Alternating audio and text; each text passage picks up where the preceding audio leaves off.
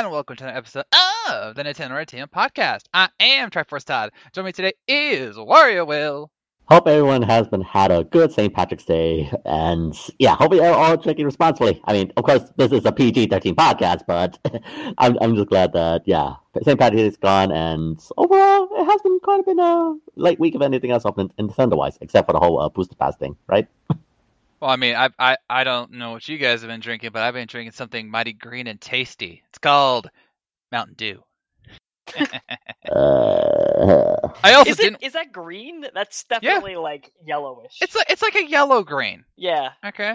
So and there's green on the can. There's definitely green on the can. It's definitely green on the can. Also, I didn't wear green on St. Patrick's Day. Why? Because I didn't go out. So, you know, no one to pinch me. So I was safe from your harmful traditions. How dare you?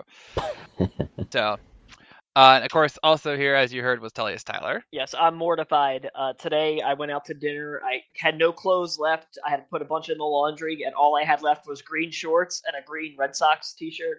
A lot of Irish people in Boston. I was decked out in green, and I just hate to show holiday spirit because that's just that's just the worst. Well, I'm just, I, I think, though, you might be surprised because some people are going to look at you and realize that what they're not wearing, and they'd be, you know, green with envy. Boo. Yeah, whatever. Well, uh, you might also hear that we don't have our special uh, guest host, Skull Kid Scott, because we left the green horn at home. Eh. Look, I'm not saying he's a bad co-host. I'm just saying he's a little green. All right, Buster, you got a problem here. What's wrong? Well, you don't like my antics? Worth it. All right, we got a we got a fun show for you today, including a little bit of Irish spirit at the end. But first, we're not going to do what have you been playing because we've been playing the same game since last week, just in much greater supply. We're Mm, talking, of mm. course, about triangle strategy, and uh, at this time of our recording, ladies and gentlemen, I have completed a path. Tyler has completed a path, and Will is close to completing a path. So we're going to be going deep into spoilers here. We're going to be talking about key choices, uh, two of the path endings, not the golden route. We have we are not going to spoil that because that's the path Will is on right now. Um, but we're going to be talking about the characters, things like, things you didn't like, and then for my, my personal in-depth thoughts, uh, at the time of this, uh, you're hearing this on Friday, it'll be up on the Outer Haven, my review at noon. I'm giving it a four out of five. Yes, but why? And why didn't it get my coveted 4.5 out of 5 award? Well, you're going to find out, I guarantee it. So, uh, gentlemen, oh, what a week does to our mindsets on this Mhm. title. Uh, aga I was, of course, the one who was behind last week because I had just not gotten the chance to play it that much. I was only on mission six, I think, chapter six Uh-huh, uh-huh. and and now I I did I think 18, 19 chapters plus all the mock battles and all that. So, uh, yeah, let's let's from yeah, last week to now, how has our views of triangle strategy changed? Tyler, I'm going to start with you because I know you and I have very strong feelings on this. Yeah, my views have kind of just grown more intense uh, as compared to where I was last week. Last week, I really enjoyed the gameplay. I thought, you know, it was a solid tactical game with some frus- frustrating design elements. There's some uh, minor irritations that I had that kind of built up over the course of the week. Like one of those being how long it takes for the enemy unit to move. Like when it's the enemy's turn, the camera just sits on them for Uh-huh. like three seconds before Mhm, they mhm, mhm. actually initiate their turn, and that just an extra week of playing, an extra twenty hours of playing, it irritated me so much. Such a small thing, but just little things like that kind of built up, and the story, it's it's layers of of complexity and really like good writing, and then it's it's elements of nonsensical kind of tropey random like just non sequitur stuff yeah, it just that all gets more so the further you get into the game. I still liked it. Uh, I'm like slightly lower than Todd. I would give it a 3.5, but it's it's it's a very good game. It's it's certainly a Team Asano game in more ways than one. uh, that, uh, for those of you who aren't in our Discord, Tyler actually gave it a different score in the Discord. He said, "I give it a three point seven five. Yes. Yes, he does. Yes, that would be my the Outer Haven. We we do by point five, so that's why. But I, I'm very torn between three and a half and four. Yeah, which still means you like the game. It's Yeah. just it didn't want wow you in the ways that you wanted, or it held it's tripped over its own feet in certain It- other it- ways. it- that's that's what it is because it did wow me so often. Like there were times where I loved the game so so much, Yeah. and it was like, wow, this is one of my favorite games on Switch. But then there were other times where I was like, oh, that's a, a just a an easy stumble to avoid, and yet this game walked headfirst into it. It's Yeah. it's filled with little frustrating things like that. and, we'll, and we'll talk about some of that in a bit. How, Will, how about you? I know you're not done, but how have say, your feelings on the game evolved? I mean, the story itself, I can definitely see why Tyler would feel that way. I mean, granted, it is a little bit on the trope side of things. I mean, again, JRPG standards and all that. And personally, for me, I've like, I know I have a bad habit, but again, I have more or less been grinding up my characters and just getting all that cash to buy all that materials and upgrading my characters. And even though I'm playing on normal as well, like, and grinding out my characters to the point of being maybe one or two levels above the recommended level, I still get my ass get my get, get my butt kicked because of like yeah, I'd be the the main uh bo- boss leaders just being s- deal so much heavy damage, including those uh, heavy tankers that counter counter attack you. So I'm surprised even like how difficult it is. But in regards to my experience, like one, I really didn't mind the grind too much because one, as like we discussed it uh, pre- beforehand, is that one, it helps me with the choices, the persuasion in these uh, conviction uh, skills conviction sections, and the combat wise, again, combat wise is, is very solid. Gain new moves, get definitely new um, options and strategy to, to explore upon. It's definitely um, I, I did I pretty much more or less feel the same way. Like I, the only thing I just wonder is like what are the different maps like from you guys? You chose different paths. I'm still on the golden path of like what what would be so different if I chose something else completely different. So like, but the what the way you said it, as we're gonna talk soon, is just like okay, maybe it's best I just only play it one time around and that's it. I don't know. So yeah. So overall, my experience is pretty much the same for the most part. Yeah, for me, it's um, and I know this in my review. There's very much a Game of Thrones thing going on here, in which you know there's so many characters, they tie into one another, and there's this this this grand warfare, this push and pull. You know, this character is gonna pull out in the end. Oh, but no, this one's gonna do this, and this one's gonna do that. You got the kingdoms fighting. It's a very complex. It's very complex. It's very layered, as Tyler said, and at times it's very beautiful. I loved how, and this is something that Tyler noted last week. He didn't like some of the simplicities of some of the characters, and I agreed with him on to a certain extent.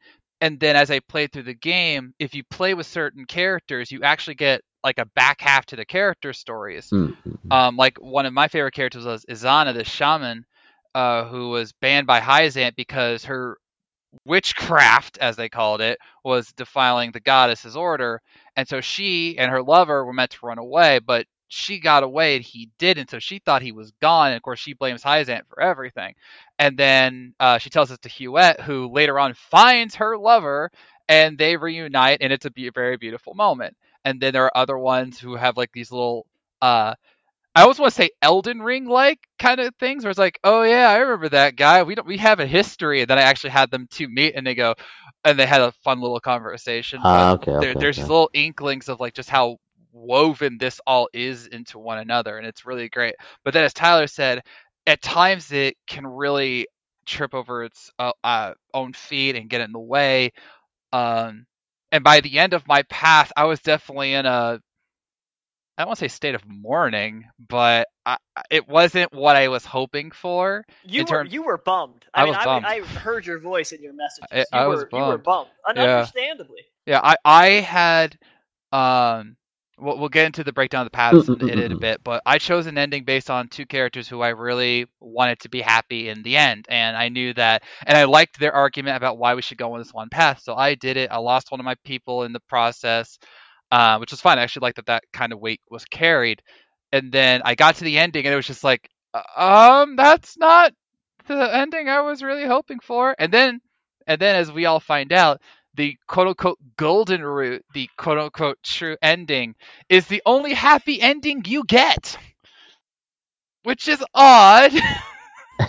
and left me I me feeling hollow. Tyler liked his ending, but only because of kind of like how cynical it all was. Mm, Eh, yes, yes, exactly. I won't like happiness is it's it's I would, I would use a different word because Roland's ending is like eh, most people are happy, but there are some people who are really, really not. And to me, that's the most upsetting ending of all. Yeah. But I could see like the way they frame it, most characters are really happy. Your ending, I think, is the most like downer ending of Uh, all. of uh. I More mean, like a bittersweet, if anything it- else. I, I go I go bittersweet because there is a happiness to be had in terms of like your immediate people, but right.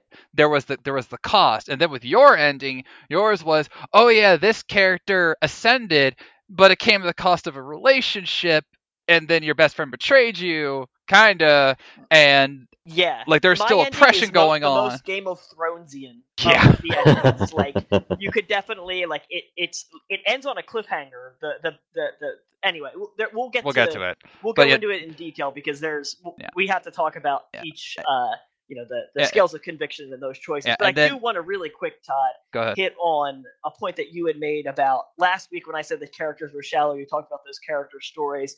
I completely agree with you. That is one thing that's changed. I got a bunch of those character stories. I learned more about Hughette. I learned more about Erador and Anna, and it that helped layer the characters for Mhm, sure. mhm, Definitely mhm, mhm, deepen mhm. my bond with them. I will say I wish that that there was some combat tie-in to that. Like Fire Emblem support system is a perfect ah example yeah yeah uh, the further, the more you get to know your characters, and the more they bond together, the better they are in combat. And I, I missed that a little bit because even though it was cool to learn about the characters, it this game, it I- didn't want to read a novel. You know, I'm not trying to read a Song of Ice and Fire. I'm playing a video game, and that gameplay to me should always be tied into what you're doing with the narrative. And and in that case, a lot of those character stories felt just like a little too long and not quite interesting enough Hmm. for me to be like, man, I'm glad I spent the time to watch that. So well, my counter, Really? my, my counter Yeah. to that would be a they're optional so you don't technically have they to are for sure. Yes. to watch and yes. obviously in your in your game plus run through should you do it um you don't have what the heck you don't have to watch it but also you know they're bite sized so it's like what a minute two minutes versus like think about fire emblem like sometimes those support conversations go on forever and then there's the cutscenes before and after the battles especially like look at like path of radiance or awakening or everything like those i feel were worse than what these were especially since this was meant to flesh out things so Yeah, I, I agree that uh, especially in old school Fire Emblem, I think I don't think Awakening was quite so bad. I don't I don't mind cutscenes at all. Like you have to tell a story in a JRPG, that's great. And I do I am glad that they're there. I'd rather them be there than not.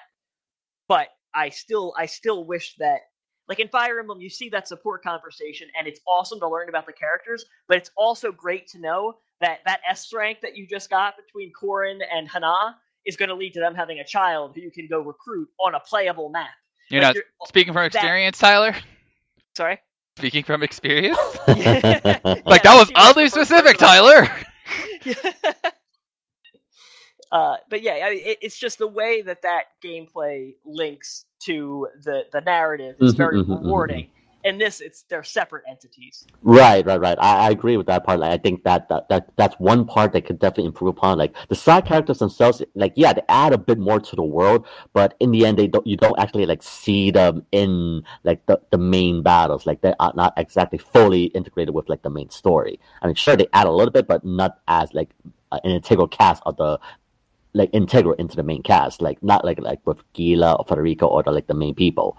Like sir, you should get some combos. Like I, I think there was like some battles like uh, when I had um one of the prior ma- uh, maps I think was um I think once defending against Roselle like yeah I have like Geela and I think Groma one of the Frosty general former Frosty generals but yeah I think there's like some combos here and there but yeah they're not like as integrated into the main story as I would like to, like it to be right right right Yeah, o- overall, I did enjoy the game. Um, my my ending aside, but there were there were like little things like the gameplay. I didn't like how I was almost I was always hard capped at ten units, even though the mock battles had me do twelve at times. because then it's like, okay, so which ones do I throw in? Oh no, this map doesn't like this unit, so I got to throw this one in, and it was it was hard at times. And then uh, Tyler noted this, like the UI and some of the like little or details. Like I I swear I should have killed like a a bunch more units than I should have, and they said, oh, you're gonna kill this guy, and then they got like six health left. I'm like, that's not what you told me. Like how how did I go from zero to six? Yeah. Yeah. So uh yeah, but I, I, I did enjoy the game again. I gave it a four out of five, and I do stick by that. But uh, as, we're, as we're about to dive into, there were key things that held it back from. Because if you remember my Octopath review, I gave that a 4.5, and I still stand by that. But uh, and while I did enjoy Triangle Strategy, I definitely enjoyed Octopath more. So, all right, Taylor, since you led the last one, where would you like to go first with this one? Uh, well, I guess we can start with our our paths and where they diverged, uh, because the scales of conviction really are the hook of this game, Mhm, mhm, and they do add to the replayability in a lot of ways. It's also cool that, uh, as we've discovered, the scales aren't the only way to have your paths diverge. You can, Correct. for example, like come on if you do an exploration phase and you don't find certain things that you need to find, that will put you on a different path. That can put you in a different battle. Um, but I, I think that that's kind of the most one of the more the more interesting parts of the game. We all decided to protect Roland, right? None of us decided. Correct. Right, right, right. Yeah, in. yeah. Correct. Yeah, Mhm, so mhm, that's mhm. that's tough because I think that that's a major a major path split. But let's start with the Hyzant illicit salt trade section. Yeah. then, Okay, okay, okay, okay. Will Yeah. went one way and Todd and I went another on that. Basically, this is about halfway through the game, and Hyzant, it's this corrupt kingdom. Uh, it's got a religious, like, it, run by a religious body called the Saintly Seven, and their their goddess's teachings, quote unquote. And her teachings basically are everyone is equal except for the Roselle and non-believers, and and those people should be treated right, as right. slaves. So and you if get, you and if you don't believe in the goddess, you will be banished or Branded as stripped a heretic. titles or yeah, branded a heretic basically. Yeah, so there it's a very corrupt state. It's very sketchy. You get a note from one of the saintly seven, who I think is the minister of salt, which is the, the rare resource everybody's fighting for in this world. And he asks you, in exchange for aid to restore your kingdom after war with Aesfrost, he asks you to transport this illicit salt to Aesfrost, or uh, you can choose not to do that and go report him to his his people. I wanted to go and transport the salt because I thought I felt like we needed an ally badly, but my party disagreed and I did not have the convictions to sway them. Yeah. So my path had me going to try to expose his his wrongdoings. Yeah. Will, what happens if you do choose to export the salt? Uh, if you choose to export salt, like my, my my understanding is basically like one. Unfortunately, we are down bean, and unfortunately, we don't have much choices in the matter. So yes, we need that financing to support our people. So yes, I decided to go transport sword because one, I more one I did grind it, and plus I just convinced everyone like yeah, we take this path because transport. So we went up the mountain path. We actually faced up against the D's once more, and um on another map, uh, and then we actually go to as Frosty and we actually meet um Dragon's uncle, which then leads much more into the story later on down the line. So I, I'm not, I don't want to spoil too much on that part, but yeah, you actually do meet uh, Dr- Dragon's uncle and explain a bit more of the situation. So it gets, it gets definitely ties things a bit more interesting aside from like going to Hyzant itself and confess about to um, report about Sorsley. Yeah, I um I was originally gonna just go expose them because I knew this. I felt that this was not going to end the way that I wanted. Not to mention the guy was totally a jerk. You know, he was a snake. He would betray the first mhm, mhm. opportunity. Plenty of those characters in the game. But then I looked it up and I realized, oh, I have if to get the golden route, you have to go and deliver the salt. Like, fine. So I tried to convince everyone, and I needed one person, one, to tip the scales in my favor. I could not convince four different people because apparently talking to them would be like trying to convince a stone wall. Not cool. All right. So yeah, I had to go and uh, uh, try and expose him, which was not easy. And this was actually where another divergence in our paths happened, because as you uh, get a little evidence, you find out that the uh, the the minister has a secret salt ledger, and this ledger reveals like all the salt that was taken or distributed, and of course the numbers would be different because one's real, one's fake. So you've got to find a ledger but whether you find it or not is dependent on your exploration and certain dialogue options. And if you recall Will's note from last week, the game at times gives you false clues about where you might want to try and steer the conversation. So I saved the game before the conversation, and I chose, ironically, the false clue, and that led to me not having enough evidence. But I'm like, wait a minute, I know I have the evidence. So I went back, I redid it, and I chose the right combination. And so I got to go into the minister's secret abode near the source of the salt. Say that five times fast. And I got to do a, a special mission while you guys had to go face him in an arena. If I remember well, correctly. Well, Tyler did. For me, I transported a sword, and like once I did the transport, um, one one of the uh, the the council actually uh, pressed it one of Sorsley's uh, employees and actually found got the letter by by themselves. Ooh, so there you go. And then Tyler, you faced him in an arena. Yes. So this this is a frustrating part of the game to me because those false clues are very irritating, and the way your characters react makes you kind of unsure if you did something wrong. Todd's antenna went up, and mine went enough to where you acted. Mine went up when Serenoa was like, uh, "Where do I? Where can I go to find this guy's secret ledger?" And I knew the answer was his estate. I clicked that, but one of the earlier clues, I clicked the wrong thing because yeah. it was some red herring clue, which it just it didn't make any sense. The way that they phrased it was confusing. So I ended up having to uh, I got arrested and I had to go prove him guilty in in court basically. And if you don't find any evidence at all, if you just skip the exploration phase, you'll lose in court and still have to fight him in the arena. I had enough evidence to win in court and I got an item for it. Um, but it changed my battle to this like trial by combat in order to quote unquote cleanse our sins in the eyes of the goddess. Like this so, is how screwed up Hyzant is. It so, is like so, so they demand they demanded trial by combat. Yes, and my party was like, wait, what? Like, didn't they say that we were innocent and he was guilty? Like, we're just now we we just have to fight anyway. Like, what is the point here? It made almost no sense. Uh, fortunately, the battle was pretty cool. You're on this tiny, like six by eight square and there's spikes beneath you. So you have to try to knock the other team off without getting knocked off yourself. Uh, and it, it, it was it was a fun battle. Frederica really shined in that in that small space. Um, but it was a frustrating thing for me narratively. I was glad to hear that you were able to raid the manse, but when I tell you that every single clue that I picked like led towards doing that, it, it was bizarre that the path I chose didn't. Yeah, yeah, you, you had to pick like what was his crime? It was the illegal salt trade. Then uh then there was like one more choice, and then the other one is like, what do we have to do to get it? Oh, that, that was it. Like, well, how can we expose him? We got to find a secret ledger. Where is it? It's in his abode. If you picked like those three, that's how you get right, it. Right, that would get you there. But I learned while exploring. Right, the exploration phase is all about finding new knowledge. Yeah. I learned that he had also done some corrupt under the table dealings. And so when they asked the question, I was like, "Oh, they want to know the new information." Yeah, everybody knows that yeah. his crime was illicit salt. We've been spending three chapters on that. yeah. so don't worry, I did that the first weird. time, and that's why I reloaded because I'm like, "Wait a minute, uh, why isn't this working?" So yeah, I get it. Mm-hmm. Um, but yeah, like that was that was another key branch. The other another good one was the uh, the taking back of Glenbrook. Okay, had, okay, yeah, yeah. We had three different missions that we could do. We had Benedict's plan where you would blow up a dam and uh, flood Glenbrook and basically have no opposition. Then you had Roland's plan, which was kill the commanders and basically cripple their army.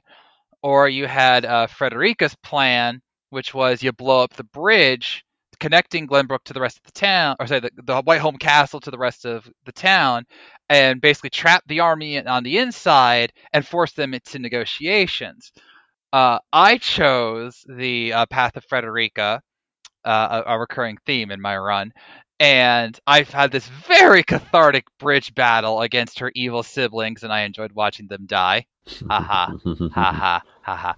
And then right after that, like without even a break, I I got to do a ship battle. Uh, General Avlora took Cordelia because she didn't realize the truth about certain situations, and they were trying to flee back to Aesfrost, and so we found a ship and we had to board them, but the only way to board them was via this zip line that only one Ah. person could use at a time. So I had to weed out some of their forces, then go onto the ship and then deal with them and Avlora at the same time. It was a very tense battle. I definitely needed like two tries to get that one done. Uh, but then you guys, uh, Tyler did Roland's plan. So tell me about that one. Yeah, so this was actually one of my favorite decisions of the Mhm, game mhm, mhm. It was like the the branching narratives were cool. This one, the narrative is very similar no matter which one you pick, but the Yeah, yeah, battle yeah. strategy is completely different. So, I, Todd's siege, the the the trade off is you're fighting more enemies, but they're not as strong. In Roland's path, you're fighting less enemies. You're fighting them on the the boat. You're Yeah, kind yeah, of yeah, on the yeah. dock, but they're stronger enemies uh, that you're trying to take out. You're taking out the commander. So you fight Erika, Thalos, and uh, Avlora, and they're like quote unquote elite soldiers. Yeah, yeah, yeah, yeah. So it was a difficult battle, one of the hardest in the game, I would say. Um, but it did make finally solving it. I think I definitely failed at least twice on it where I had to retreat or, or usually I would reload because I don't want to be over leveled. But the the it, it tested my my everything I knew about the game, and that's what I love. It was a climactic battle, and it really delivered on that promise. Yeah, yeah, I, I, I'm uh, with you as well, Tyler. I also took the Roland strategy, and when I when when uh, Erika just came out of nowhere after, after that reinforcement so quickly, it's like, okay, I'm I'm bad news. Like, and those thunder spells that just instantly paralyzed me, even though I'm like one or two levels on top of them, is like, wow, they, they, really tou- they are tough. And I was playing on normal. I can only imagine how it was when you were playing on hard. So yeah, like that strategy, um, like just trying not to be uh, pincered by Erika and Thalos. But th- thankfully, like regarding to any of the strategies that you use, uh, it it just works out. So yeah, I, I agree as well. That battle on the Roland route is definitely much more more satisfying, if anything else. Yes, yes. And one of the things I appreciate about this game is the not permadeath that we have to deal with because there were levels where, and including the bridge level that was uh, uh, talk in my run, where I was trying to do a certain strategy, but then I would start like I, I lost like three characters within a short amount of time, and I'm like, okay, fine. So because Will told me because they didn't explain this, but uh, Will told me that if you retreat in the gameplay, you can keep all your exp and kudos, another great feature of the game, but you just lose all your items. So I'm like, I don't care. I'm going to play this again anyway. So I was like, okay, let's just grind as much as I can via this. And then all of a sudden, I start to turn the battle around.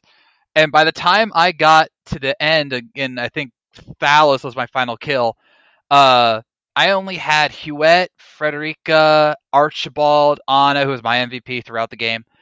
And I lost Serenoa and Roland. Oh yeah, Geela. And like so, I had like five of my ten characters left, and through those five, I was able to win the win the match. And Frederica struck the last blow on uh Thalos, and I was just like, Mm. "Oh, cathartic," because she Yeah, yeah. she was abused by those brats, and I enjoyed watching them burn. I, I, I agree as well. Just like hearing them as well. Like, I, okay, uh, forgive, forgive us for being a little bit morbid pleasures of that, but like hearing Erika's and Thalos's scre- screams of death, Yes. it's just like, yes, yes, take that. How dare you you you, you treat my betrothed that way? That's what Yeah. you get. That's what you get. Exactly, and, and I, I also speak to this as someone who was bullied a lot as a kid, including for my hair.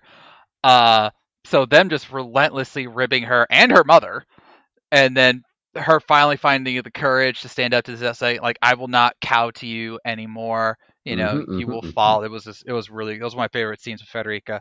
So, but yeah, it was. I, I do like how they did commit at the very least to not just the branching paths, but the different levels you can go to and the fights you can have depending on the choices that you make. Because that Mhm. was a very important thing that they were saying, oh, yeah, you're going to have all these choices, but would they matter? They did for the most part. But then you get to the end. Right, right. So let's let's talk about what happens after you take back the castle, right? So Okay. Roland takes back the castle, he reveals that he's still alive, everybody's all happy. Well, he did, did mostly. he duel Avlora in your path? Uh, in my path, uh, okay, so again, I took the castle, but Avlora took Cordelia, who she swore herself to. Oh yeah, that was it. Uh, I forgot to mention this in my review. Avlora is basically Brienne of Tarth. Yeah, Brienne of Tarth is always working for the good guys, though. That's true, but she she has her shifting loyalties. Like remember, she was with the with, with the king, Yes. the prince who she liked because he was nice to her, and then she was like, okay, no, I'm going to be with Catherine. No, I'm now going to be with Sansa. Oh, but what about JV? You know, it's it's that kind of thing. But uh, so she she's trying to get Cordelia to Aesfrost. You take her on the boat. Uh, you defeat her in battle, and then I'm guessing since you guys didn't mention this, this is unique to my path. Uh, Roland goes into a rage because of what Avlora has done. Cordelia tries to stop him uh, after she realizes that he's not the Dawn Spear uh, from stabbing Avlora, so she takes the hit. Roland, Oh, wow. Roland- so different than Yeah. path. Roland straight up stabs his sister on accident. She lives. She lives, but uh, and then Evlora, kid you not, jumps into the river to get away. Okay, she jumps into the river on on the Roland's plan too. In Roland's plan, you you blow up. So the first time you fight, you fight uh, Thalos and Erika. You're fighting them on the boat. You Right, use right. the Alfric weapon that Hyzant gives you to blow up the boat, and then without the boat, you go fight Avlora in the castle courtyard, and it's like super epic, tremendous Mm, mm, battle. mm, mm, mm. Uh, like Roland is so like he's so inspiring in it. He's super motivated. He gives you this great pre-battle speech, and it's a tough, tough fight. Um, but after you defeat Avlora, Roland is uh, plans to kill her, and then Cordelia comes out and says, "Spare her. She's been good to me. She swore an oath. Whatever." Roland reveals his identity, and instead of killing her, then he decides he wants to duel her honorably, one on one, to to avenge Maxwell. So he takes her to the Mhm. bridge where she defeated Maxwell, and Roland beats her, and then she dies into the into the to, to the lake. To Oh, escape. sh- so she officially dies in your run. She does not die. Uh, she she does the same exact thing that Maxwell did. I think. Okay, okay, 'cause, like, Because mine was very ambiguous, so I'm sure that in the golden route, Right, she joins you she- for sure. more more than likely, likely, likely, more than likely. So yeah, so that that's another key difference. So I I am glad to hear that. But anyway, go uh go ahead after the mission. This is where Right. things get much crazier. So after the mission, now Roland is a pronounced king, and this entire way, this character has been like the most noble fighter for liberty. Like him and and Frederica are both like, but Roland has always had the good of all people in mind, whereas Frederica is more focused on the Roselle for good reason. For good reason. But Roland becomes king, and he's like, "Wow, this is really, really hard. Like these nobles are so corrupt. They're they're taking all like the aid that we're trying to give to rebuild the town. They're keeping it for themselves. Like I need to do something about this." Meanwhile, Lord Symon, your the main character's father, is like recovering from an illness, and and uh, Benedict tells you, "Hey, instead of staying here and fighting those nobles, come with me. We'll visit your your dad and tell him everything that's going on." And Frederica says, "Let's go protect the Rosellan village from these bandits." So, I wanted to see what Roland's story was like because he was going through it, having a hard time as king, and he was falling into this darkness. He was very vengeful and, and skeptical about the future of Glenbrook. Unfortunately, I could not sway people to my side when the scales of convictions were brought out. I ended up traveling with um, Frederica to fight the bandits. Uh, and Will hasn't gotten to this point, but Todd, you also fought right? Yeah, I uh, I want I okay. This one I struggled with. This was one of the few I did struggle with because I was like, I want to go help the the Roselle because I, I I I like them and I wanted to help Frederica's people as much as I could, but I also wanted to help Roland because I'm like, well, you know these. I, I know this type, this this royalist, this, these schemers. We'd already seen with it with the patriot guy, Patriel, whatever his name was, and I'm like, we can't leave them to do this. So, I'm, so I actually looked it up. I'm like, what are the consequences of these routes? And it turns out there's no consequences. The only change is who you get as a new character. Right. If you go to uh, Roland's route, you get Cordelia, who is a healer. She's actually kind of like a Micaiah in terms of you heal but at sacrifice to Oh, okay, yourself okay, okay, okay. if you go to Lord Symon with Benedict, you actually get the dancer Milo, who was interesting to say the least. And then if you go into the village like me and uh, Tyler did, you either get Trish or uh, Travis. Travis. That was it. Trish or Travis, depending on some other factor previously in the game. So yeah. so after that, I was just like, well, you know, I like the Roselle, so let's just go and help them. so I did, and I got Trish. Yeah, I did. So Trish, I got her as well, and I really liked using her. But I do wish that I was able to get to Roland's path because the game totally turns his character, and that whatever you see on his path must be tough. Because after Hmm. you defeat the bandits and you get Trish to join your army, uh, you head back to the the capital city, and Roland is basically like ready to just bail on being the king because everything is is too corrupt. You find the salt in the in the mines, and then the characters all have to sit down and decide what to do with the salt. Now, up to this point, the characters have all been pretty clear on what they stand for. Mhm. Frederica is almost always the morality stance. Roland is almost always the liberty stance, and Benedict is almost always the utility Right, stance. right, right. And for some reason, at this point in the game, the writers decided to flip Benedict and Roland. I guess because Roland becomes king. It sort of makes sense if you squint at it, right? Roland has become king, and now he has this responsibility of taking care of his entire people. So I could see how he would shift more towards like the quote unquote greater good versus doing what's truly right or doing what Mhm, would mhm, mhm. you know result in a free populace. He, I, I, I could see kind of how, but you never, you never really see that shift in his character until like chapter sixteen. It's just like boom, he is a completely different guy now, and there was no development to get there.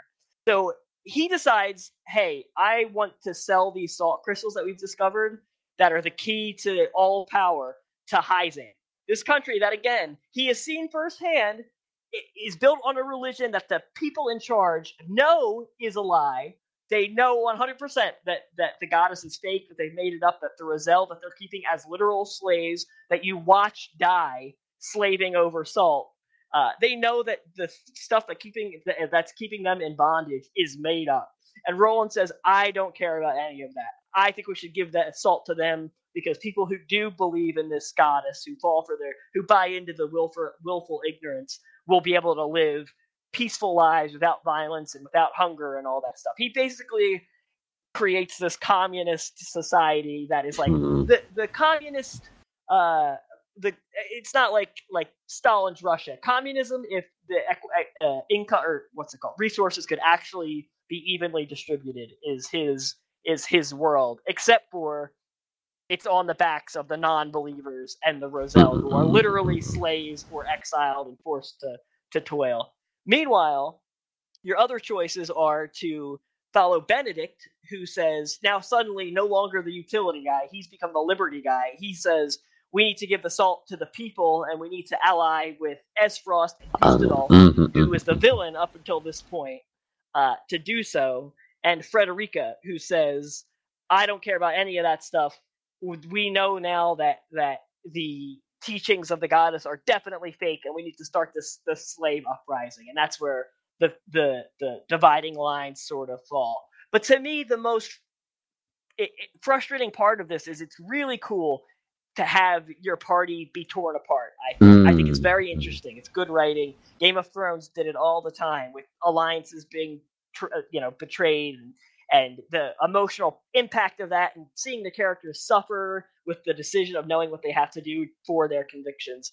But the way that they flipped Roland from this like liberty fighting noble guy to a I'm pro slavery guy in one second was just awful writing that was so frustrating because he Yeah. was the coolest character in the game up I- that point. I straight up hated it because I'm like, I'm reading this and I'm like, what is he about to do? And he goes, oh, I'm, we should hi- side with Hyzant. I'm like, okay, go on. It's like, well, clearly all the people are free there. And I'm like, what? I, I was talking with the guys about this about, before the podcast. There are no fewer than four different characters in your party, and one, only one of them was Frederica, obviously.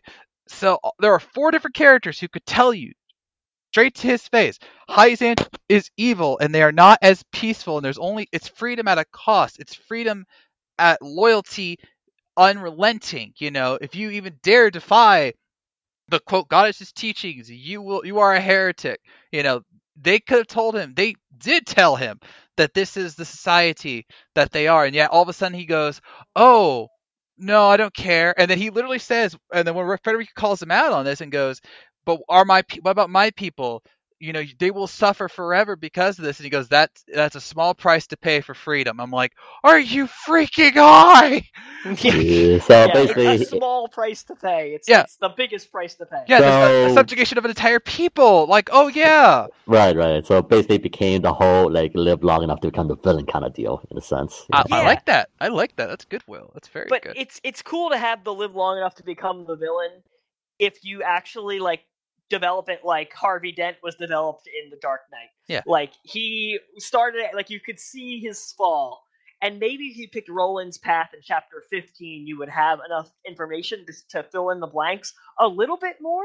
But I still doubt doubt, it. Like it, it's yeah it's such an evil. Like if they they could have the game thrived when it it lived in that gray area, and I, I think that that is the story that they really were trying to tell. But for some reason, they had to throw these like cliche good versus evil elements in there, and this was just so one of them where there is no way a rational like human person living in 2020 in the 21st century could look at Roland's path and think, yeah, that like makes sense. They should have at least sprinkled in like Roland says, I know that they will suffer, but I have a plan. Like we're gonna try to change this from the inside. You know, like that would have worked better right, Right, then right, it that makes would've more sense. better. And in the end, they could have failed, and Yeah. that would have made. Per- then you would have been like, well, they tried to do the right thing, and it didn't work out. But some of the stuff that they did was good. That would have been a compromised ending. Instead, if you and we'll jump into endings now. If you picked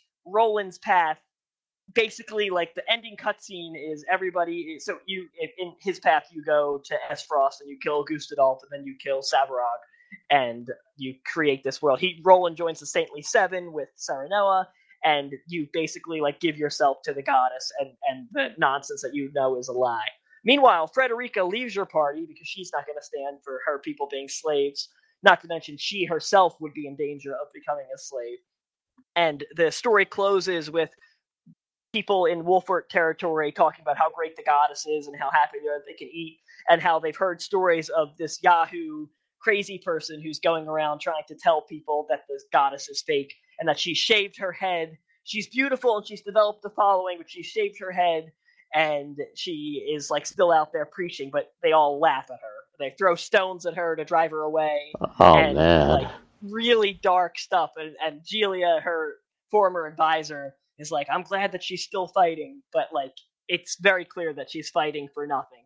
You know, it's she's she's not going to be able to change the society. It's such a sad, depressing ending. That's just so. It, it, again, it's just so out of character, and I don't have an issue with sad, depressing endings. I'm fine with that, but they should have if Benedict is the one who says that, it makes a lot more sense. All of Roland's arguments fall short for for myriad reasons, but it it it it just didn't make sense the way that they the way that they structure that one. And to me, that was just the most upsetting ending of all. that ending makes me sick to my stomach I know. yeah, like legit and not for the not the for just those reasons but frederica shaved her head like her hair was one of her not just her defining feature but like she learned to be proud of it like what one of the first dialogues you have Right, is right, she right. asked Serenoa, what do, what does my hair mean to you? I went the path of morality and went I think it's beautiful and I do. Um I do. But and then she shaves her head so she can pre- like what in the ever living fork? Like that's just wrong. Oh, and, and then she becomes the person that they stone and I'm like that is heartbreaking and, and we're supposed to be content with that ending?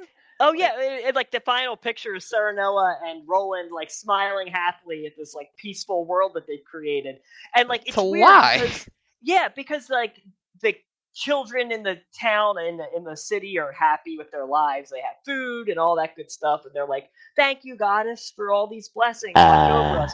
Meanwhile, Roland and Serenoa know that the goddess is fake, but they're just like, "This is what they've wanted anyway." So it's it's the game like there's a compromise, right? Because the game is giving you this awful, morally depraved ending, and yet they just sprinkle in that Frederica part. They instead they really highlight like the beauty of the world as though it's acceptable and it's just not like if you want to make it like a morally down ending make it a morally down like it, go all the way with it. Don't don't sugarcoat it and act like this world is beautiful. It's it's not. Like and everybody who's playing knows it's not. Serenoa and roland know that it's not like So- that's a key Right, the part of false, the game the false piece of it. Yeah. Right. Yes, so, So, exactly. it, so if Roland uh, was becoming Harvey Dent, wouldn't that ending be the, the beginning of the Dark Knight Rises?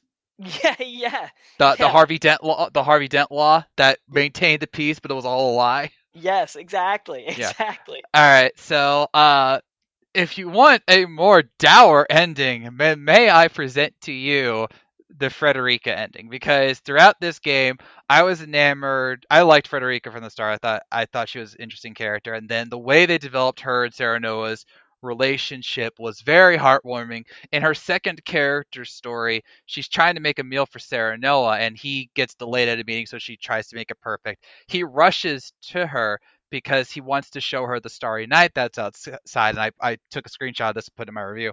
And they just have this very touching scene of, you know, wanting to be together and all that. And again, this was a forced marriage. They had no knowledge of each other beforehand, but because of how you choose things, they fall for one another legitimately. And I'm like, I w- never want to break these two apart.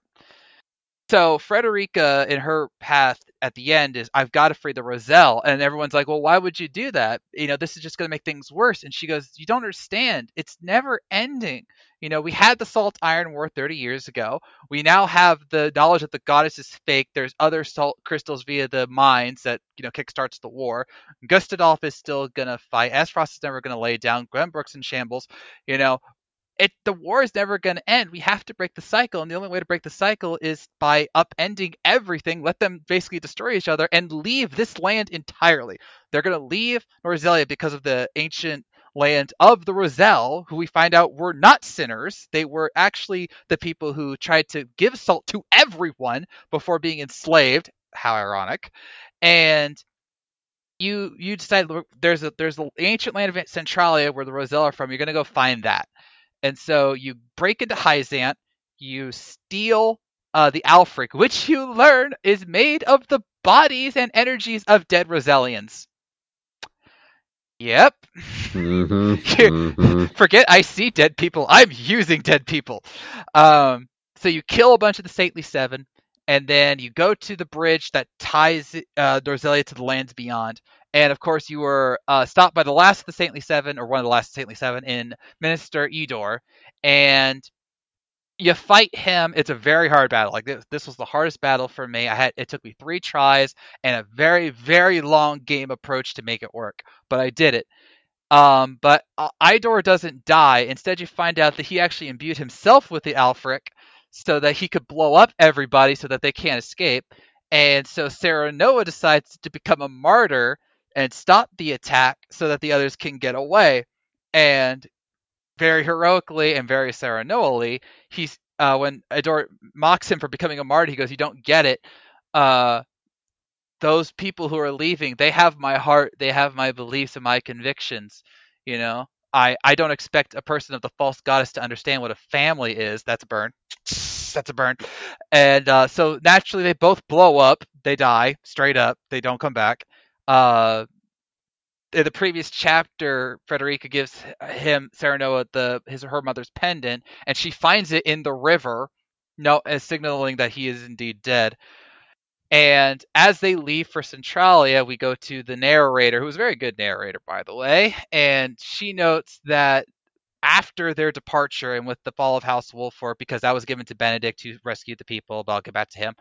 Uh, they just they uh the war doesn't stop ever.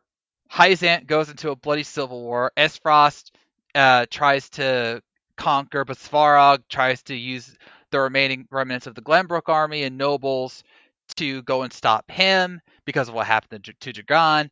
And it's stated that the the years that follow are one of never-ending conflict of alliances and broken trusts, and that it becomes one of not ideals but just survival. It is known as the era of salt and blood. And then we find out that Benedict actually did go and work with Gustadolf, and he helped orchestrate the death of not just Svarog, but the rest of the Glenbrook nobles. Okay. Also, that he could get the Wolffort domain back to help the people that he saved, and only them. Okay. And then fast forward a few years later, we find out that Frederica did indeed get the Roselle to Centralia. They all live in peace, but she's still mourning the loss of Serenoa. So it's like, yeah, you got your people to safety, but you lost the man you love, and the land that was your home is now a burning wreck. Yay! yeah, like you'd want more depressing stories from Square Enix. Yeah, add this one to the list. yep, yep. Uh, yeah. And, yeah. So what, what what we wanted to mention here was that we didn't know going into this, going to this game, that there was a golden route. We knew that there was multiple paths, but we thought it'd be like Fire Emblem Three Houses. You know, this path can lead to this kind of ending, this path can lead to this kind of ending, this path, yada yada yada. The idea of there being a golden route, in our opinion, hurts the game because it's saying you have to do things in this specific order to get the ending that you think you deserve. And that defeats the purpose because the whole point was I've got to go where my convictions tell me to. Now you're telling me I have to have these very specific convictions at these very specific times just so I can go and have this very specific ending that you're saying is the true ending. And then all the other endings, we don't even know about the one that happens. Actually, yeah, we did. We just we just talked about. It, sorry. Uh, so you have the religious lie, uh, Tyler's ending. Do you want to talk about that really quick? Yeah, yeah. I'll I'll, I'll hit it really. So in Benedict's path, you uh, decide to ally with Aesfrost, and Roland leaves you because Aesfrost killed his family. But then he tells Hughette, "There's more to it than that. I'm afraid of the idea of liberty." This, this liberty that Serenoa speaks of will only lead to the strong trampling the weak.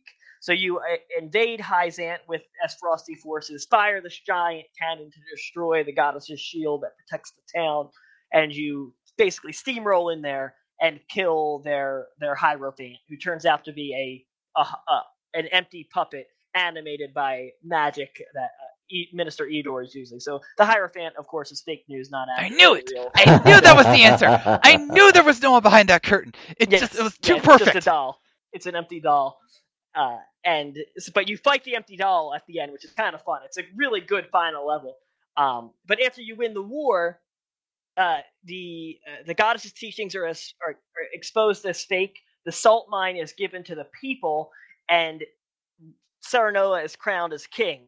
And he basically brings in a capitalist society, flaws and all, where the merchant class and the traders are getting super rich off of the salt. They're they they are constantly finding new salt mines and business is flourishing, but the common uh, person is suffering. Like the lower class is suffering, right, and right, poor, and they can't eat. And the uh, uh, the screen cuts to uh, Serenoa in the courtroom.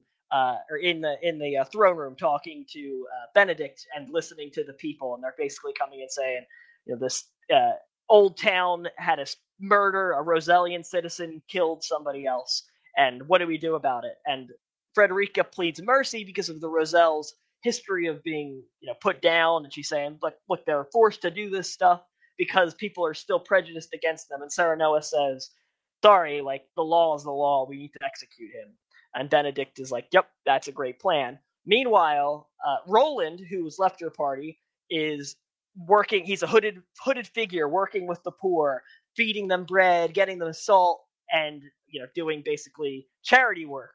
But he vows at the very end of the game to create a populist rebellion against Serenoa. So Roland plans to launch an attack against Glenbrook, uh, which and that's that's the end of the story. But I I personally actually really liked the ending because it made sense. It followed it followed everyone's convictions logically, and it actually gave Roland a nice redemption arc after he decided he wanted to work for Hyzant. Instead, Roland becomes the people's champion. He defends the Roselle. He defends the people who can't defend themselves. He defends the non-believers, uh, which I, I, I was a fan of. Um, yeah. but, but, it's but, yeah.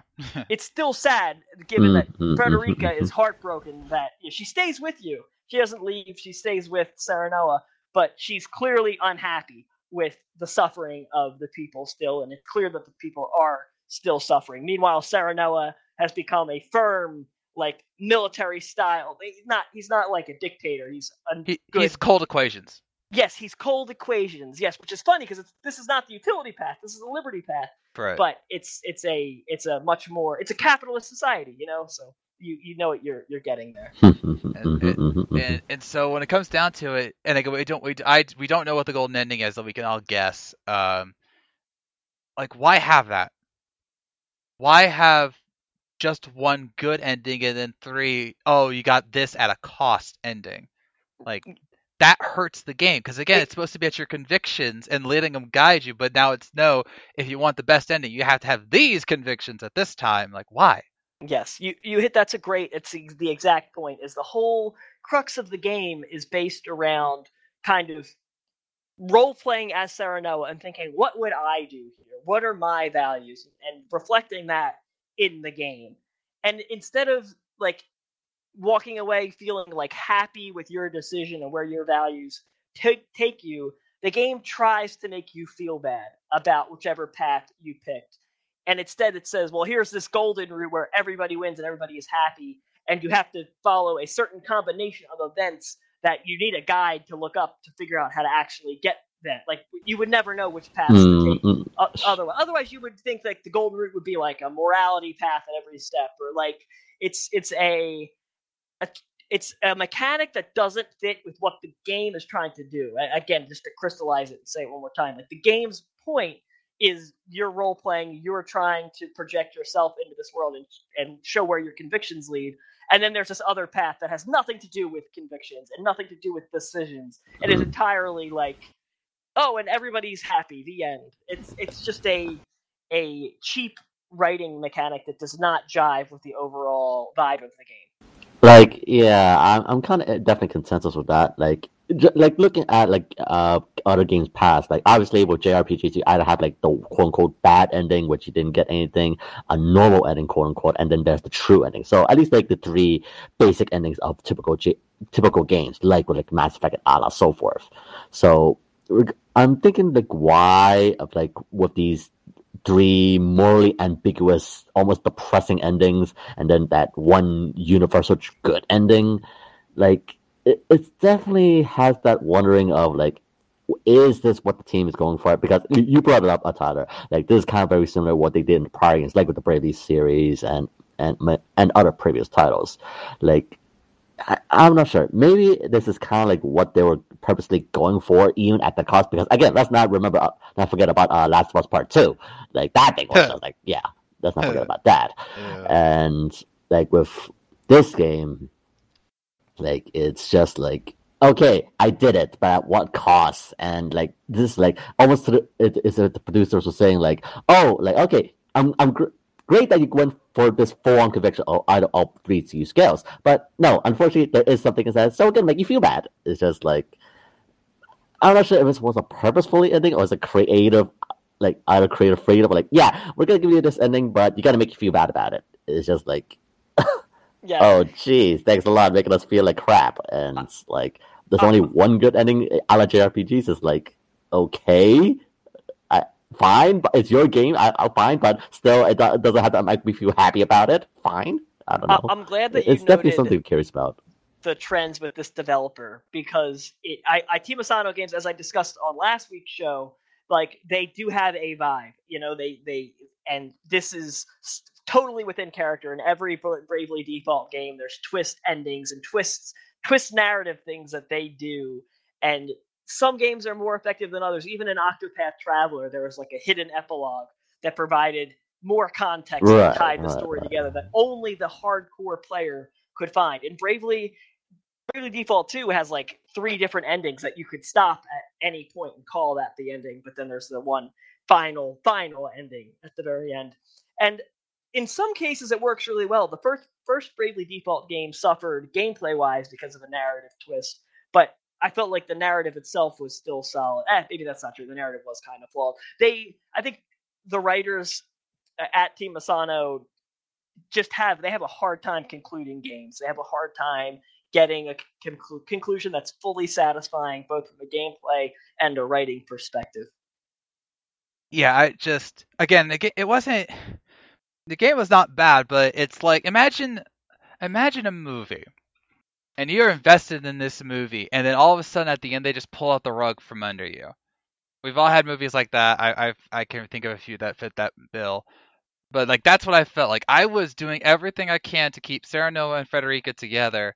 And even though I saved her people, I showed I Serenoa, uh, showed her my love and said that I would be there for her forever and you know, we will make this happen. He even said to her, nothing that happens to us will make me regret this path, and that actually gives her strength to lead her people.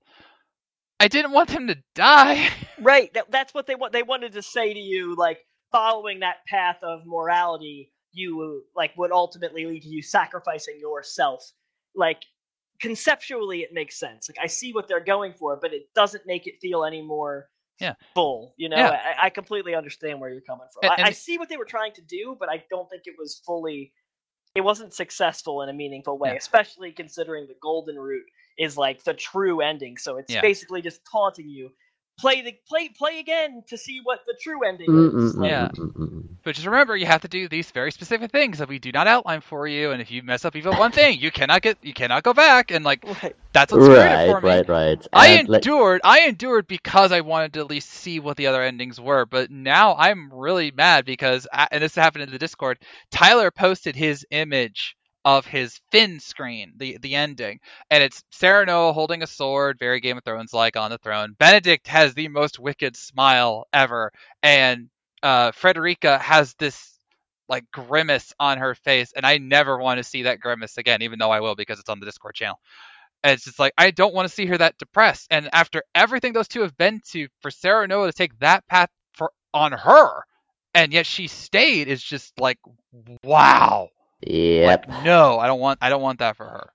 Yeah, and I can only imagine like how it is like if they decide to release the game on like the PS4 uh, other systems with achievement. Like, yes, you gotta shoot go on these different endings for Yeah. it. It's like, I mean, thankfully that's kind of the thing. Like regarding to this game, like, yeah, I, I'm just glad. Like, yeah, take out the golden path, and that'd be it. Like, unless you want to go full on completionist, get every single notes and all that, then yeah, that's unfortunately gonna go with that grim endings. I, which, I yeah. promise you, the only the only route I'm going for now is golden. I am not going to do the other two endings, especially after what I'm hearing about uh, Roland's ending. I'm like, I will not do that, Frederica. I do not want to hear those words about how she shaved her head and you know she's getting stoned. I refuse to hear that for her, and she deserves so much better than that. I'm gonna. I don't know if I'll be able to do it in a week, but I'm gonna try. I'm gonna play the game again. I'm gonna try and beat it in a week so that I can get the golden path, so I can see her and Serenoa be happy because they deserve it. Dang it! well, if that's the case, make sure don't play any, any of Yoko Taro's games. Then you, their endings are full depressing Ugh. at times. So just FYI for other Square Enix titles. uh-huh. All right. Well, again, my review of Triangle Strategy is going to be up at noon on Friday, so be sure to check that out. And of course, let us know your thoughts. But first, sorry, but now we got to very quickly get into the news. So it's time to go down the warp pipe. And we'll just pick the the better stories of the week, including Tails the VTuber? Question mark? I'm Ron Burgundy?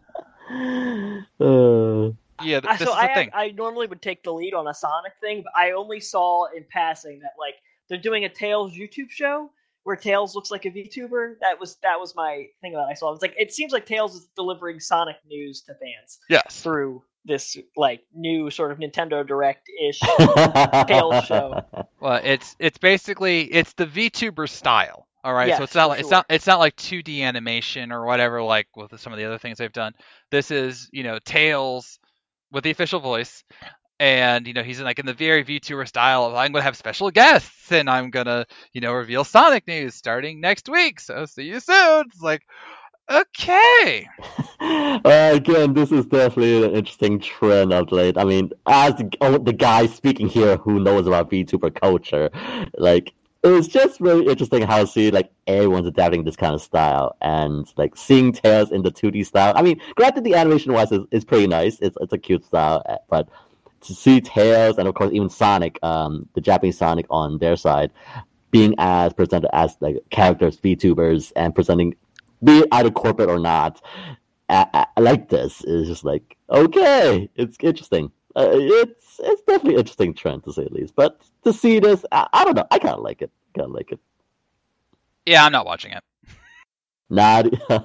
I, I looked at the teaser because I, I actually wrote it up for the site because Keith needed a hand, and I'm like, okay, how could how could it be? Uh, yeah, I was like, okay, all right. all right. I'm sure people will watch it. I mean, it's it's actually to be clear, this is on the official Sonic channel. All Yep. right, this is not Yep, like a this is not a fan thing or whatever. It's an official thing. So it's gonna be starting up next week. So yeah, go check it out if you want. Uh, all right. No, another thing is Daddy Sakurai Woo! at the uh, Kotaku Awards. He revealed that he has been silent for a while, but that he is working on a new game. Oh. yeah. No, no, he said it might not be game related. He's working on a new project. But Really? I, I, my, the translation I read said game, but it could be lost in Yeah, I saw a headline that said it, it could it might not be game related, but I it, it would have. To, I mean, I don't know. It would be really weird if he was working on something that wasn't game related. Yeah, what, what does he think he is, Miyamoto? I, I, it's just settling in that Kid Icarus. It's been ten, Yeah. over ten years Uh-huh. since Uprising. Like the the Kid Icarus drought from, uh, I guess nineteen, uh, whatever, nineteen eighty six all the Feels way like that way. Yeah, yeah, yeah. 2011. Like that's a long drought, and we're almost halfway to that same drought again. Like I just really want him to work on a Kid Icarus game because Uprising is awesome. Yeah, I, I literally wrote a work script today about the, the 10 franchises that need to be brought back to Switch in a meaningful way. And number two was Kid Icarus. Because, Mm. like, number one was F Zero, obviously. But. Uh, but yeah, I, I would, I really think it. I think we have a stronger chance of getting Kid Icarus than some people realize, just because Sakurai made it clear that if, if there is another Smash Brothers game, it cannot be the size of Ultimate. Again, Right, right, right, right. it, it drained him. It took a lot out of him, even with especially with the DLC. Um, so I think for him, it's it's almost gonna be a kind of a catharsis to work on anything other than Super Smash Brothers. And I we agree. know we know his team loves Kid Icarus. They were the ones who did Uprising, Project Sora. Why not go back to that? Why not give us the Kid Icarus game that Uprising could have been if it was on, you know, a, a console instead of the 3DS? So Yeah, for it. yeah, yeah. I, I'm pretty much as well. Like because I, we're gonna come after of uh, Kirby Lost Lost Lost Frontier Lost Lands, and Forgotten yeah, Land. it Forgotten Land. Thank you, thank you. Land. And yeah, for them to go back to old IPs like with Kid Icarus, or heck, even something new, completely new from the team, is just like, yeah, like yeah, Smash is done. Let it be. We it's not gonna get any more for Apex than that. So yeah, just go back to something that's that's Sakurai is more comfortable, and just as a, as a passion project again. Let him do his Yeah. passion project. Yeah, let him have some fun. So, I I don't know if it'll be Kid Icarus, Tyler, but we can have hope. We have to have. Yeah. Whatever Sakurai does, it will be great. Wait a minute. What if he had to ask the scales of conviction what he was going to do next? Ah! Oh no! All right. Uh, moving on, we have some NPD data. Yes, Nintendo Switch dominated in February. Surprising new one because actually I'll take that back. It was a little surprising because uh, PS5 had Horizon Forbidden West, and then of course there was this little game called Elden Ring. You might have heard of that. Um, sold 12 million copies in a month. Uh, I heard mis I heard misgivings about how well it did in Japan, but that's another story. Anyway, but the Switch was number one in hardware sales and unit sa- uh, unit amount sales. You know, like dollars. And then apparently it is, it is the best-selling console of 2022. So I, I'm happy with that. Mm, mm. I'm happy with that. Uh, I will I'll let you take this next one. Monster Hunter got its uh, uh, Sunbreak. Yes, uh, uh, yes. Capcom has presented their newest uh, Presents, which is uh, highlighting of the Sunbreak expansion. And if you have checked out the, the presentation, basically it showed off the new details regarding to the new uh, ex- expansive expansion pack, which they really try to emphasize on that. And basically, like after the event of Komoraverse, the main game, uh, you go to this new land. So basically, you go into Europe, and basically you will face off these new monsters, which if if you can easily tell, it's basically very Halloween themed. Uh, I'm just calling up, uh, open up the list right now, and basically the monsters: the Malzeno, a vampire, the Garangolm, the Frankenstein, and the last one is the werewolf. The Lunagaron is basically yeah the three lords. So you'll be taking on those three um, major the, the poster monsters of Monster Hunter Sun Sunbreak, uh, as well as a new the returning monster of a, a star yeah Stalos, which is uh, uh, originally a 3D yeah I think it was the, the 3DS games if I remember correctly. So yeah, Astalos is coming back to Thunder Dragon.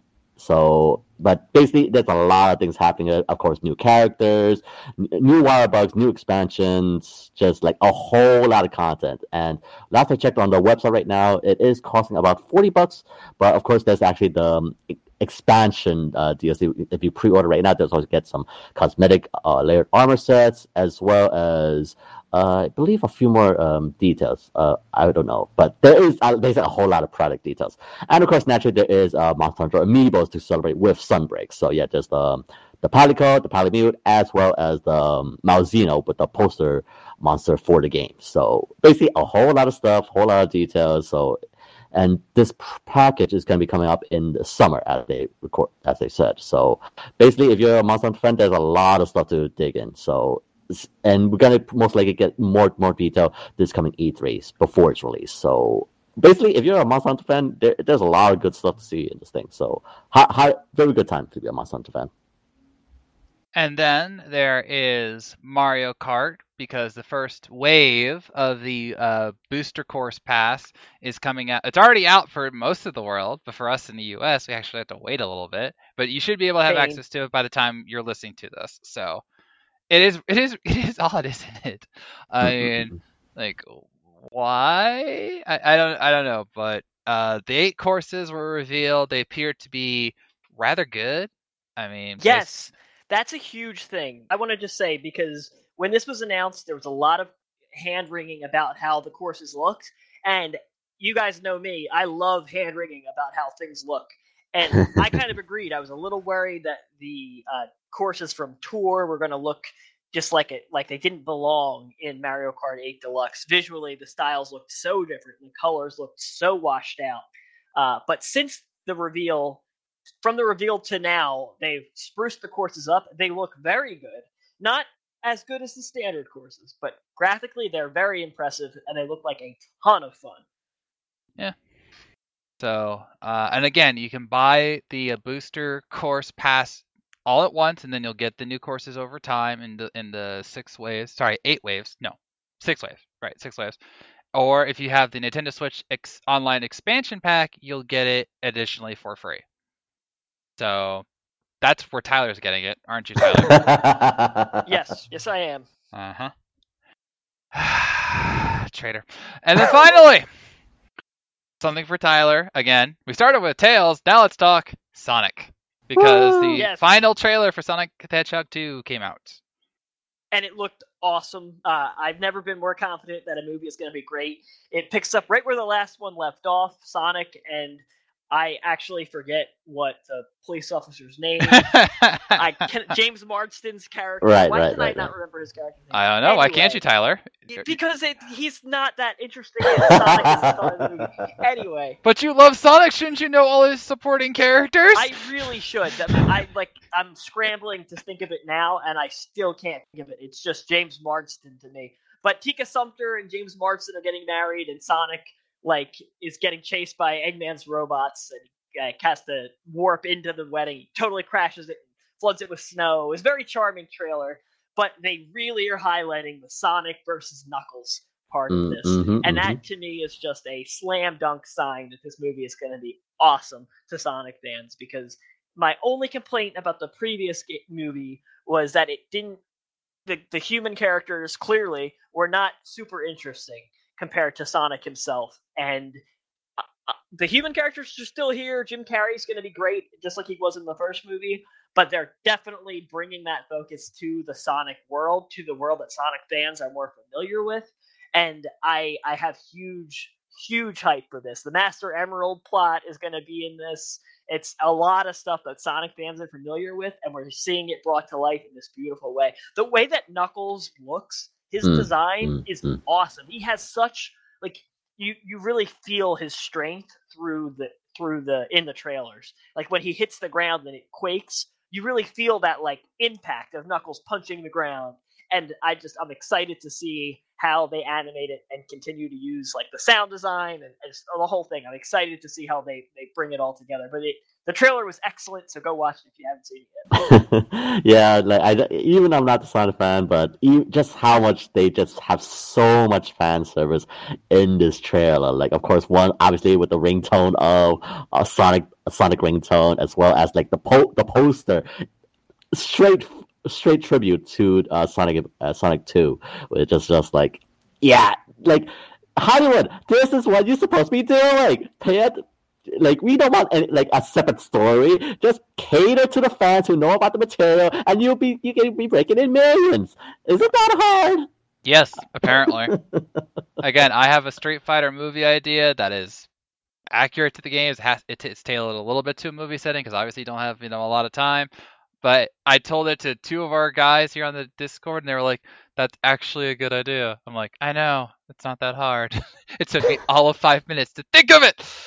The biggest, the biggest divergence I had, and I guess because I didn't know the lore as much as I did, was I had Ken and uh, Cammy White as a couple, and because I didn't realize that Ken had a wife, yeah. and uh, I didn't know about Guile's sister uh, who you know married Ken and whatever. But you know, I can change that. It's a movie. These, these could be. It's called a rewrite, people.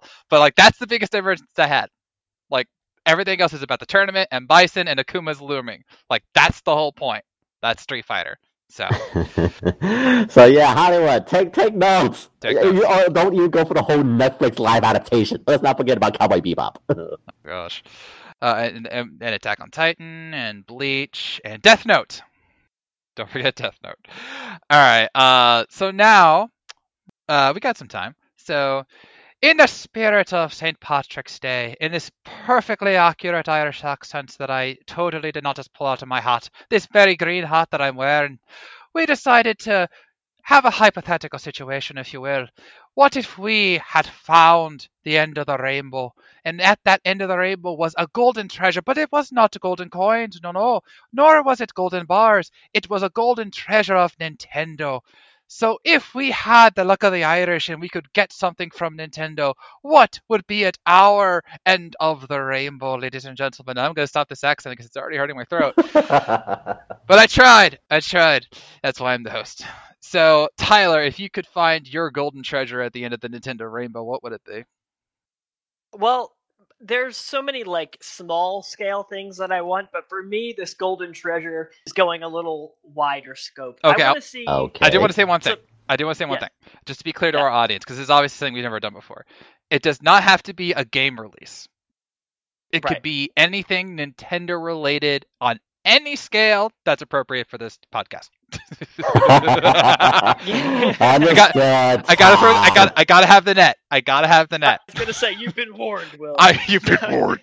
You've uh, been warned. My my wish is that Nintendo ha- undergoes some corporate identity change to where they're more willing to take risks with their IP. I like it, that. It goes back to the the Paper Mario discussion that we've had, but even beyond that, I, I look at what Nintendo's done with mu- copywriting music on YouTube and stopping people Ah, to listen to their favorite okay, okay. Nintendo songs. Nintendo's lack of support for Super Smash Bros. tournament events. They pulled out of Evo uh, this year. They're not going to be sponsoring it at all. And I know the Smash Bros. community is very responsible for that in a lot of ways, but I would love to see Nintendo take more chances with their brands. The Pokemon Company is is I know they're not Nintendo, but they're partly owned by Nintendo. Is starting to trend in that direction. So I think the signs are are positive that we might be seeing this shift as younger developers come in with new ideas for what Nintendo can be.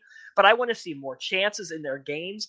As much as we were upset about Triangle Strategies narrative hiccups, one thing I admire about that game is how ambitious it was. It and had a Mhm, big mhm, goal, and even if it fell a little bit short of that goal, I respect that it had that big goal, and I wish Agreed. Nintendo would take more big swings like that. I agree with that.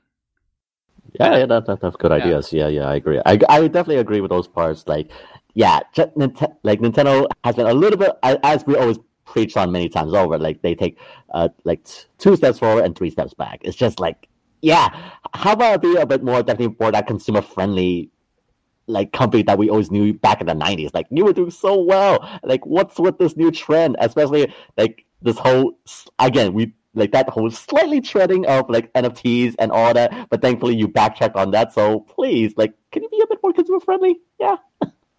Not to mention, and this goes back to that script I was telling you about, there are so many franchises that they're not touching right now because they're afraid of the risk. Or they're trying to change the identity of ones like Paper Mario because, oh, surely, you know, gamers won't buy the Mario and Luigi and Paper Mario series because they're both RPGs. I'm like, have you seen Square Enix? Do you see how many various Final Fantasy and Dragon Quest and Star Ocean and uh, I'm missing one uh, Bravely Defaults and all of them. They have so many RPGs, and yet we don't care because usually they're quality. That's the whole point. As long as it's quality, we'll buy it. And, and the Mario and Luigi Saga is a great example of it. First game, great. Second game, eh. Bowser's Inside Story, legendary. Everything after that, not so much.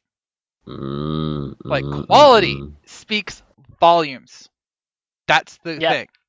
I will say, Mario and Luigi Dream Team is awesome, underrated game. But after that, I agree. every Yeah, other one Like Paper Jam. yeah, Ah, Paper yeah, Jam. yeah, yeah, you know, very weak, very Yeah. weak. very weak.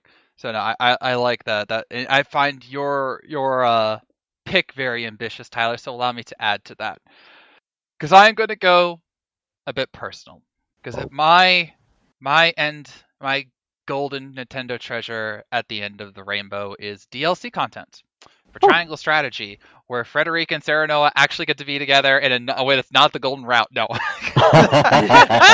That's- no, uh, no. My my golden at the end of the rainbow is a dream that I've I've talked about a long time on the podcast, and that's uh, I would love to work for Nintendo. And so call it a golden ticket, call it a golden interview, whatever. I would love to work at Nintendo as a writer or game designer for one of their titles. And uh, I know that I would not get to the position that I want to be in right away, and that's fine. I'm more than happy to work the ladder.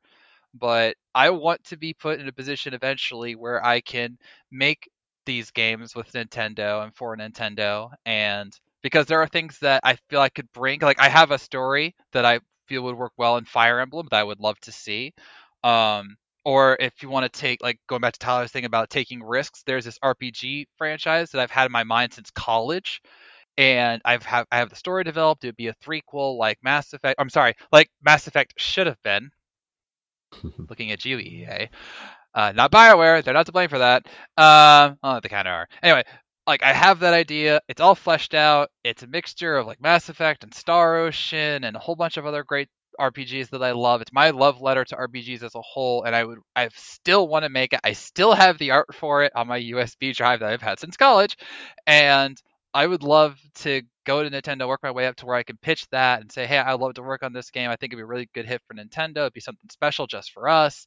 And then like, hey, Todd, do you know, do you want to work on another franchise? Yeah, how about Fire Emblem? Or hey, how about I work on another? Uh, I work with Pokemon Company on another Pokemon Legends game, so I could do my Kalos War idea or something to that effect. Because I have a lot of dreams, ladies and gentlemen. and I can proudly say that I have done some of them, but the one that I still dream about is that of Nintendo, which is why I love doing this podcast because I get to show my love of Nintendo, and it would truly be a pot of gold moment if I was to be able to say that I am Todd Black and I work at Nintendo. So that would be my pot of gold. Hmm. That's an excellent one. Yes. Thank yeah, you. I, I feel there probably isn't a more satisfying job than you know working at your the the company that you loved the most growing up. It's like I used to want to be a paleontologist when I was in first grade, and if I actually did mhm, that, mhm, that mhm. would be like you working at Nintendo. Like that's that's a great that's a good one. Funny enough, as well, I actually did share that same love for dinosaurs as well in paleontology myself back in my my youth. So yeah, I kind of I kind of re- resonate with that as well. Just like the fact that, yeah, like being in the house of Nintendo would be just, yeah, like as a childhood dream, it would be something. So, but I, I was about to say like again, let's not also forget like the people who left Nintendo, like with Kit, with the um, Nintendo Minute uh, cast, Kit and Cat uh, they just left it. But uh, again, working until was just like that once in a lifetime opportunity that anyone would definitely take take if, if they were fans. Yeah, yeah. All right, well, how about you? Oh man, like the dream pot goal that I would see want from Nintendo is ah personally for me, like the one crazy idea I have that will make me just lose my mind with Nintendo is like one, if they decide to like really go hand in hand with Sony, uh, Sony once again, like hear me out, like I know like Nintendo, Sony, and Microsoft, they've always been that whole the three, the big three of the gaming industry, and they're always going at each other's here and there.